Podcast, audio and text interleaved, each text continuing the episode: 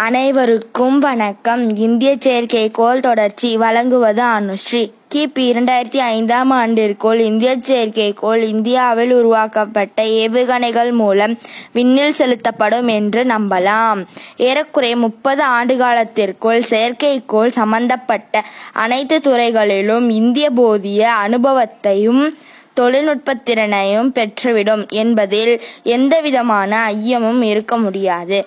ஆயிரத்தி தொள்ளாயிரத்தி எழுபத்தி ஐந்தாம் ஆண்டு முதல் ஆயிரத்தி தொள்ளாயிரத்தி தொண்ணூத்தொன்பதாம் ஆண்டு வரையில் விண்ணில் ஏவப்பட்ட இந்திய செயற்கைக்கோளின் எண்ணிக்கை முப்பது ஆகும். அந்த செயற்கைக்கோளை ஏழு வகையாக பிரிக்கலாம். அவை ஆரியப்பட்டா பாஸ்கரா ரோஹிணி ஆப்பிள் இன்ஷாட் ஐஆர்எஸ் இந்த ஏழு வகை செயற்கைக்கோள் இந்தியாவின் வளர்ச்சிக்கு பல விதங்களில் பயன்பட்டுள்ளன. நன்றி.